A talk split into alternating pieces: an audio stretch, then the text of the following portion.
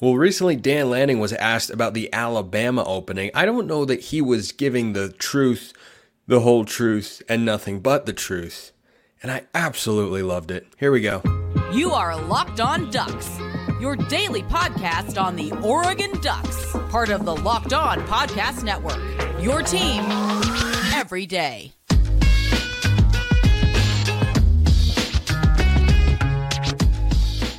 Yes, it is that time once again for Locked On Ducks. I'm your host, Spencer McLaughlin. Thank you so much for making this your first listen or your first view of the day, part of the Locked On Podcast Network, your team every day, and your number one source to stay up to date with the Ducks. So if you have not already, please like, comment, subscribe, rate, and review wherever you listen to or watch this show, which today is brought to you by FanDuel. Make every moment more. New customers join today, and you'll get $200 in bonus bets if your first bet of $5 or more wins. Visit fanduel.com slash locked on to get started. So, if you want to read his comments in full, head over to 24 7 Sports. But Lanning was asked recently about whether he considered taking the Alabama job. He said, quote, "The decision was made long before this. The season started long before I took this job. Oregon took a chance on me. I truly believe this is a job that we can make the best job in college football." Whoa.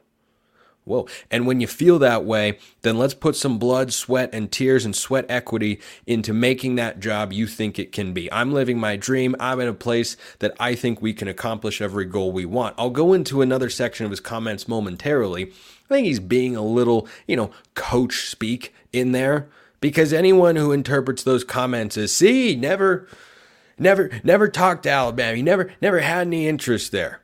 I have a hard time believing, even though I think he is being 100% sincere when he says that he can make Oregon into the best job. That might be a little hyperbolic, but that's why he can stay uh, as long as he likes.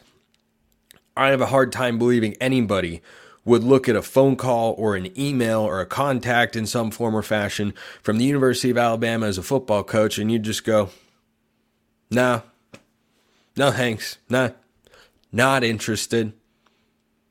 I don't know how far it got. I have no idea if an offer was made. I know for certain that Dan Lanning was a top target for Alabama donors and boosters. I know that he was a betting favorite once upon a time with good reason because I, I, I know for a fact that people at Alabama wanted Dan Lanning, but Dan Lanning decided, nope, what I said about moving my family around, yeah, kind of meant that sort of stuff. And I think he did.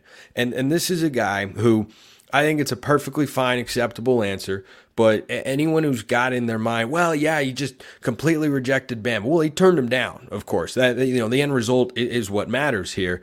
I don't think that Lanning never listened to him, didn't listen to an offer, never had a phone call or anything of the sort. He just ultimately landed on Oregon. But the line in there that makes me believe this guy really, really does love Oregon and wants to stay is n- number one, of course, that he is still the head coach. He could have been the Alabama head coach had he wanted to. He clearly does want to, and he's got everything that he needs to win at Oregon. Now it's about just going out and making that happen. But here's a guy who's saying, I can't say that expression without thinking about Chris Collinsworth, but I truly believe this is a job that we can make the best job in college football. Now, that goes back to my cold open. Is that the truth, the whole truth, and nothing but the truth? No.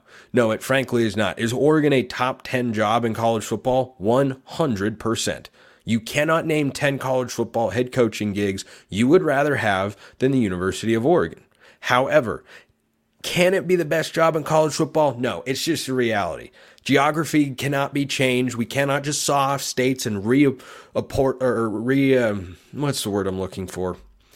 I'm just going to go with a different one because that train of thought just absolutely went way, way off the rails there. Not in a bad way, but in a way that wasn't complete. You cannot saw off the state of Oregon and place it next to the state of Texas or place it in the state of Florida or in the state of Texas. You could fit Oregon in Texas. It's a very big state. Oregon is right on top of California, but it's not in California. So, can Oregon ever be the best job? No. But here's why I highlight that particular quote from Lanning when I saw these comments come out. I want somebody who is projecting in a hyperbolic manner, perhaps, or an exaggerative manner, what he feels the job can be. I want somebody like Dan Campbell with the Lions who just believes down to his core that he can do it at that place. And I think Lanning believes that. And Lanning could win if he, you know, one day becomes the head coach of Georgia or Alabama. I think he's a really, really good coach. But he recognizes what we as Oregon fans know to be true as well. He's got everything he needs to win at Oregon. You just have to go out there and do it. And so when I read those comments and heard what he said, I thought, well, okay, that's that's not entirely the case here, but that's what I want to hear from Oregon's head coach. I want someone who thinks this can be the best job we we, we, we want it to be. This can be the best job in all of college football. I want somebody who thinks like that. I want somebody who wants the fans to think like that. Even though it's not realistically attainable, that's what I want from uh, from my head coach. The next quote uh, sequence that I wanted to highlight was quote I made a commitment to players. You sit down and uh, and people see the commitment publicly, but they don't see when you sit down on a couch with a family and tell them that you're going to be here, what that looks like. I think normally that's generic coach speak, but with Lanning and, and his affirmative statement that he's staying with the Ducks, I think that carries a little bit more weight. So some coaches say that, and it doesn't necessarily mean anything. For me, that means something, and I'm committed to being here. I got a 10 year old, I got to get him through high school, and the only way that doesn't happen is I don't win enough. Dan Lanning's got everything he needs to win at Oregon. That's a guy who knows how to win football games. We've seen that. He's only going to get better. The talent acquisition continues to be very, very good. And he can stay at Oregon as long as he likes. Because I, I don't believe someone who, in his first two seasons of college football, ever being a head coach, is 22 and 5 at Oregon, a place where there have been just two losing seasons since the turn of the century. I don't foresee Lanning flaming out.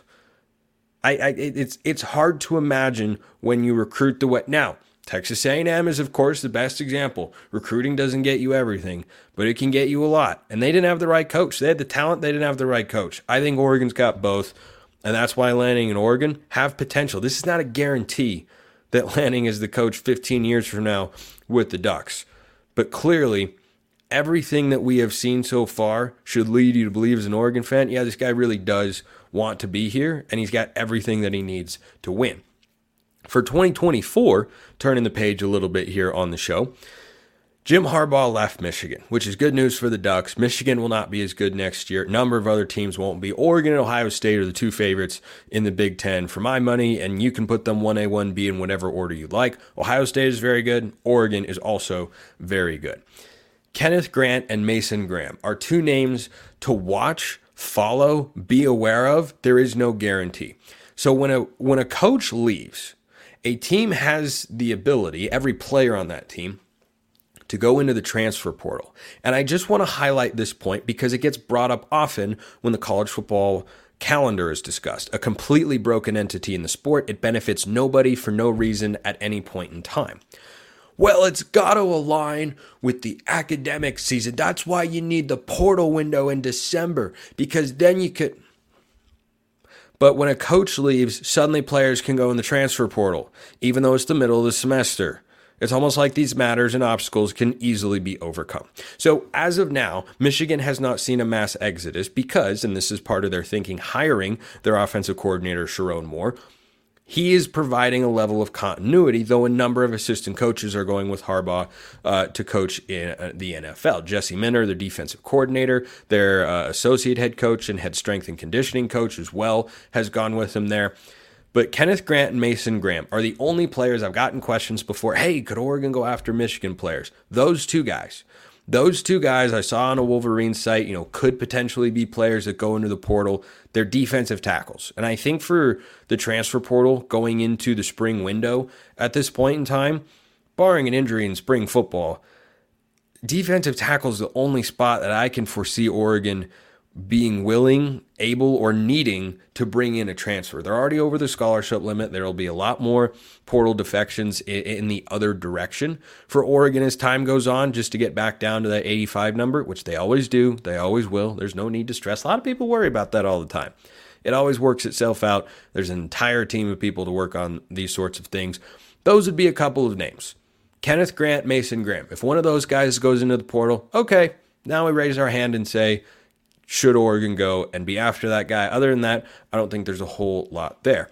But Oregon could pick up a player in the 2024 slash 2026 cycle because of this Jim Harbaugh situation. Does that make any sense? I'll make it make sense.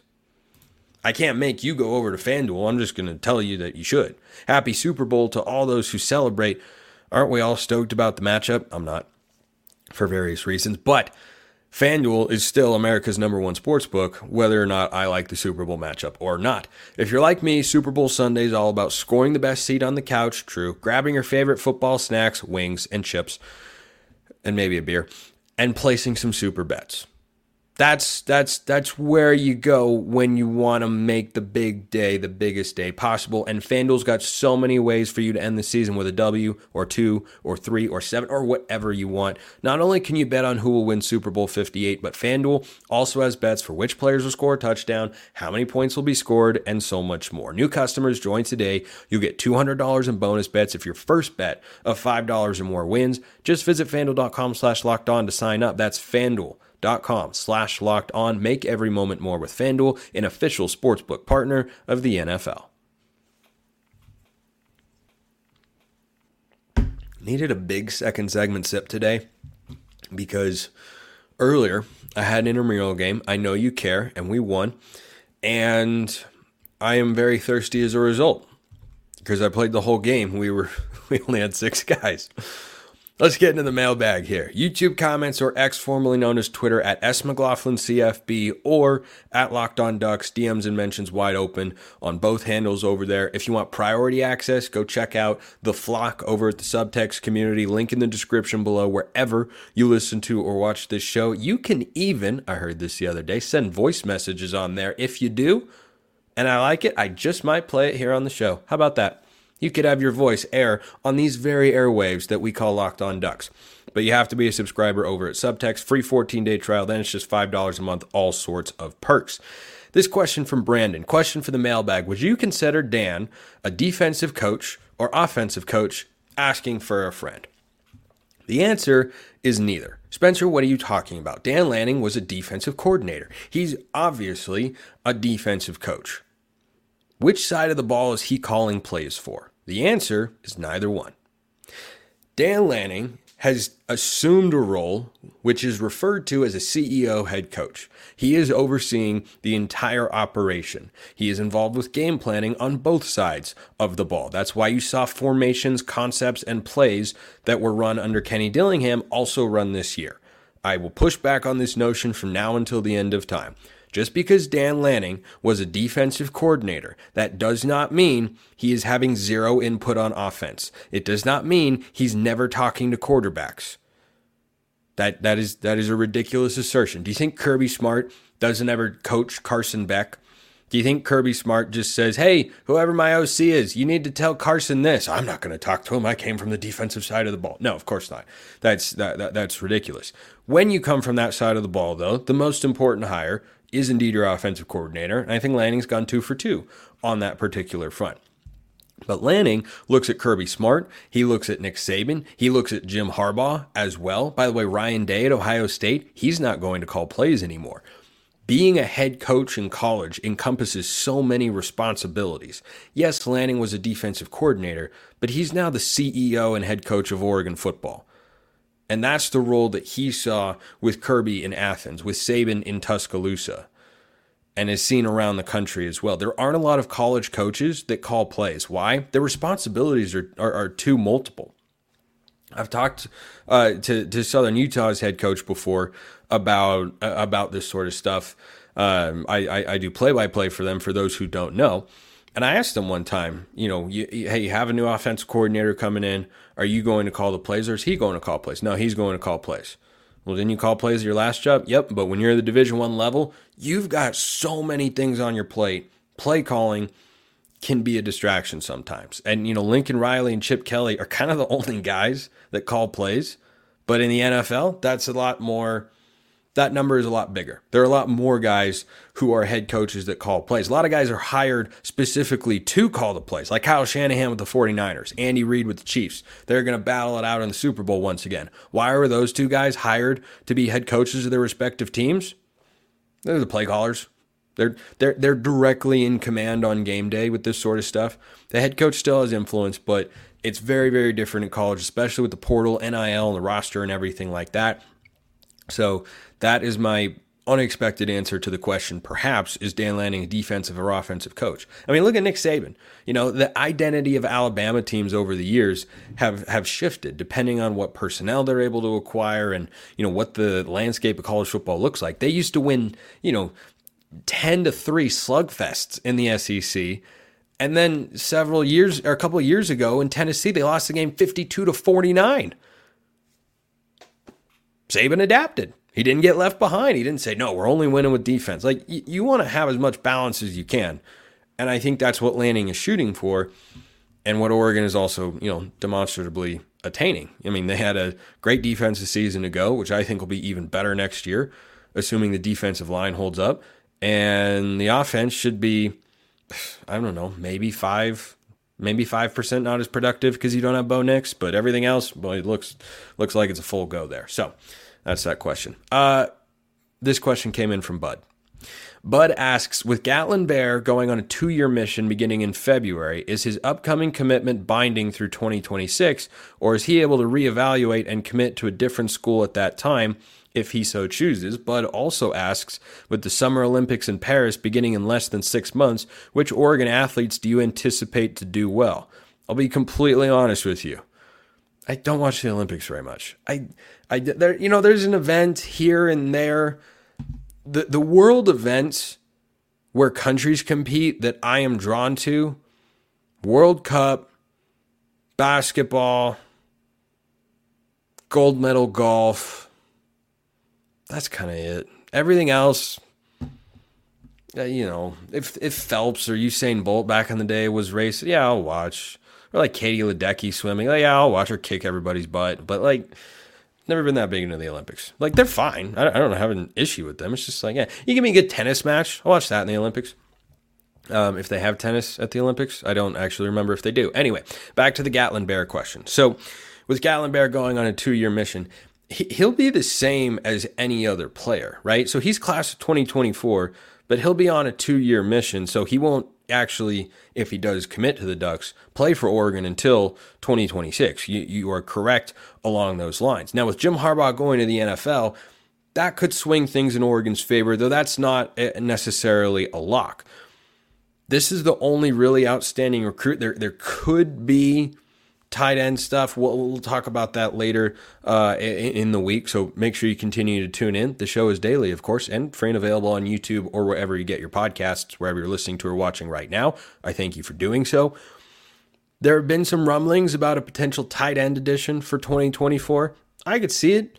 I could see it's not, you know, the deepest position necessarily. You've got T. Ferg, Patrick Herbert, Kenyon Sadiq, then a couple freshmen coming in. Yeah, I, I could I could see him maybe adding one more, but I think for Gatlin Bair, you know, he'll commit to Oregon, he'll sign his national letter of intent, but then once you're on the mission, you know, he's not going to make any decision until he comes back. Like, I, I can't see him being, you know, on an LDS mission and then deciding, you know, Oregon's just not the school for me. I'm I'm going to decide to put my name in the transfer portal. He's going to be occupied with something else. He's he's got a different goal to accomplish whilst wherever he will be uh, placed in the world. So when he comes back, he'll be the same as any other scholarship player. He can decide to go in the transfer portal. He could decide to stay with the Ducks, and we'll just have to wait and see. But really talented kid, track guy Never a bad place to go. Gatlin Bair, if you're listening to or watching this, just know it's Tracktown USA for a reason. It's Tracktown USA for a reason. So that that could be, you know, another benefit of Jim Harbaugh going to going to Michigan. But, you know, as the Ducks go into the Big 10, which is still weird. Doesn't it feel weird? Like it feels it feels weird and wrong, right? I'm not I'm not crazy here. I'm not I'm not taking a bunch of crazy pills. I don't take any pills. I take Advil every now and then, which I'll probably need because I took a nasty knee to the thigh, which feels great. I'll take one. I'll take a couple of those before I go to bed. I don't I don't I don't do any other sorts of pills and whatnot, which is probably a good thing. Anyway, I'm getting off track. Oregon going to the Big Ten feels wrong because it is wrong. Like Oregon is going to play conference games at Purdue. They're going to play conference games against Michigan State. They're going to play Maryland. Maryland is going to go all the way from, you know, Maryland to Oregon. oh, it's so weird. It's weird and wild But one of you asked me a question about who I'm excited to see Oregon play in the Big Ten. I'm excited about a couple of different things. Not all the things, but a couple of different things.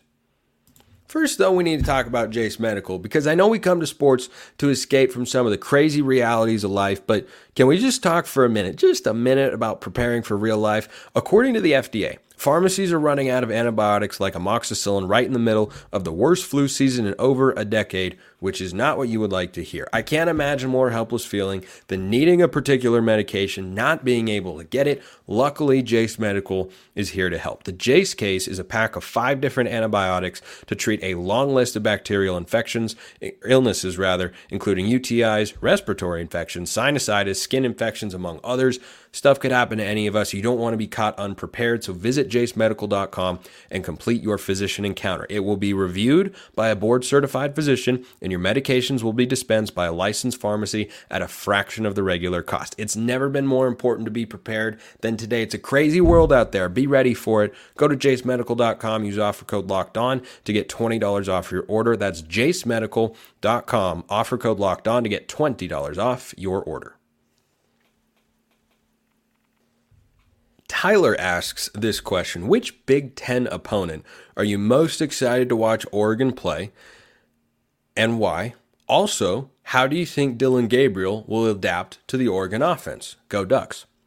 The second part of that question is a longer conversation. I'll share my brief thoughts here and continue to expand upon it as I let my thoughts marinate. I watch more film, talk to more people, and all that sort of stuff for Oregon's new quarterback. But I think for Gabriel in the offense, it's a great fit because when you watch what Oklahoma did a season ago, they ran plenty of RPO with Jeff Lebby at the helm.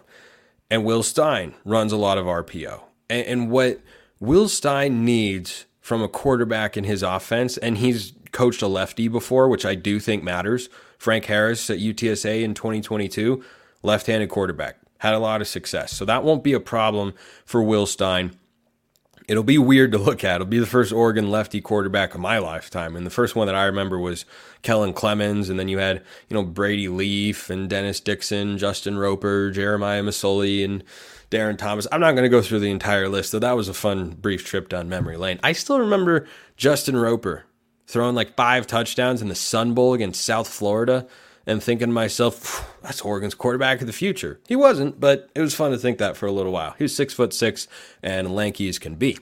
Gabriel is someone who fits into this Oregon offense because he is not someone who has a bunch of size, a huge arm, or amazing speed. But guess what?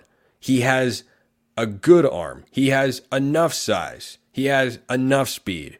And I think his ability to throw on the move, create plays, and extend them with his legs is is always a benefit to a team offensively. But when I think Dillon Gabriel and and what we saw from him at Oklahoma, I think execution.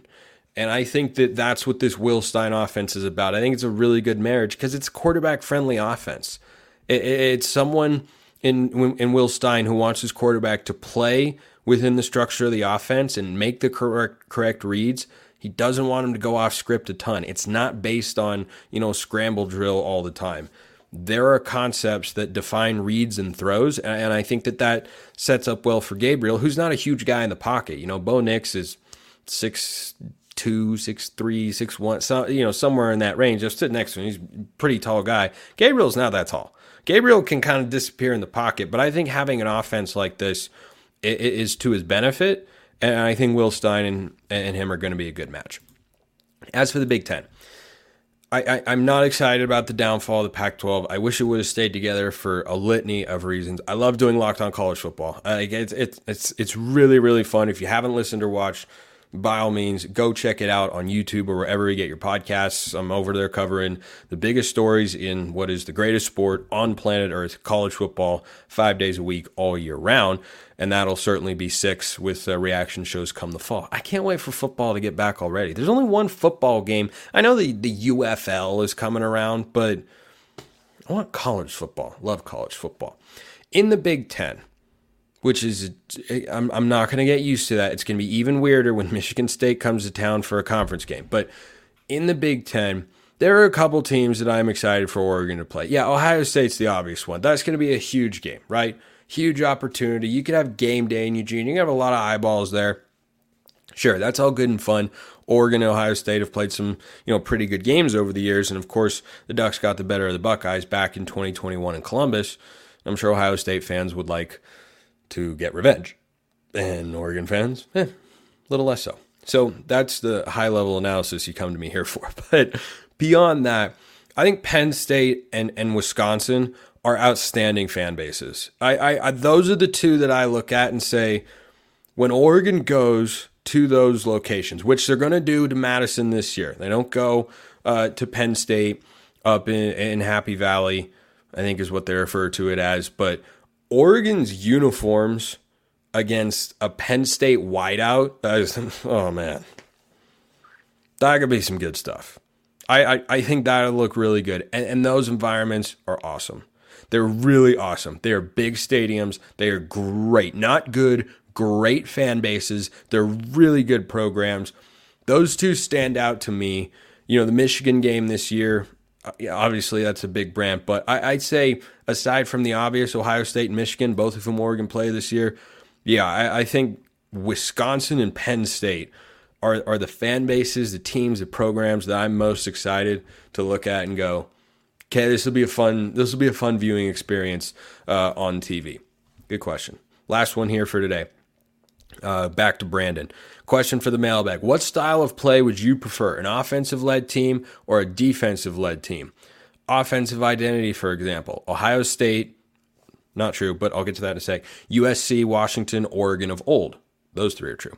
Or would you rather slow the offense down while the rushing attack dominate on defense like Georgia, Michigan, etc.?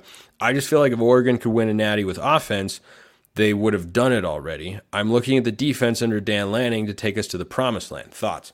Ohio State's defense was great this year. Their offense was fine. Their offense with Kyle McCord at the helm was fine, but they replaced him with Will Howard, the Kansas State transfer, for a reason. Kyle McCord was not very good. And Ohio State's defense was nasty. And next year, guess what? It's going to be filthy. They have a bunch of guys coming back, and they added Caleb Downs, the five star safety from Alabama. So I, I think Ohio State, they've kind of undergone an identity shift because they kind of tried the all offense approach and now they've gotten a little tougher and play they're playing a little bit more defense. They came up short against Michigan last year, but you know, those are the national champions. So I think that for the Ducks, you make an interesting you raise an interesting point. If Oregon was going to win a natty with all offense, it would have done it already. I think that's true. I think that's true because 2010 the the numbers that that team put up, not just on good teams but on everybody else it was crazy. It was crazy. It was bonkers. It was insane. And guess what? Even that team, 2010, played for a national championship against Auburn. Dyer was down from now until the end of time. You know who carried Oregon to that game and kept in it till the very end? The defense. The defense defense travels. Defense shows up. In big games, offenses can get tight. Go back and watch the highlights of that game. Darron Thomas was a little tight. He threw a couple picks. He was under pressure. He was rattled.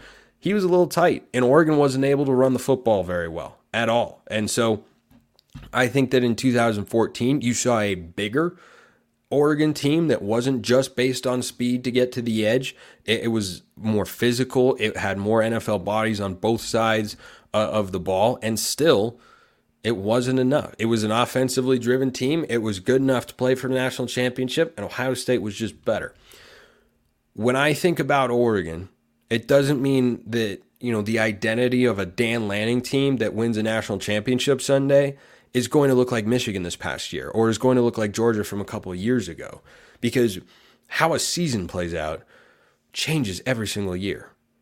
How it how a team wins games changes every single year. So think about Georgia. Georgia had one of the most dominant defenses that Dan Lanning was the coordinator of. They won a national championship in uh, in in 2021, and, and then Lanning leaves after that national championship. They go and win another one. They had another great defense. They held TCU to seven points. That was an offensively driven team. That Georgia team beat Ohio State in the college football playoff semifinal because Utah beat USC in the Pac 12 championship game. This is 2022. The, the final score of that game, I'm going to look it up real quick. Ohio State, because it was a high scoring game. Uh, 42 41. That was the final score. 42 41. That vaunted Georgia defense. They gave up 41 points. Ohio State was kicking a field goal from 50 yards to win the game. There, there, there's more than one way to build a championship team. But then Kirby's team turned around and they had big time offense and they held TCU to seven points. Seven points. Sometimes it can come down to the way you play on game day. But what I look for in a championship caliber team and why I felt Oregon had one this year and can have one again next season is that you have to be able to win in more than one way. You can't just win with offense or just win with defense. That TCU team ran into a Georgia buzzsaw like Oregon did to begin the year. Why? Why did TCU get blown out 65 to 7? Because they didn't have a good enough defense. They had an offense that was really good. But if your offense has an off day, what's your counterpunch? It's great you got a 98 mile an hour fastball, but if they're catching up to it, what are you going to do? Got to have a slider. Doesn't mean you can't, you know, throw the fastball 70% of the time, but you got to have the slider. And so that's what I look for with Oregon teams. Offensive led, defensive led, I don't care. One side might be a little bit better than the other. Both have to be capable of winning you games and performing at a high level. And I think Oregon's got that going forward. Appreciate everyone listening. I'll see you next time. Have a wonderful rest of your day and go Ducks.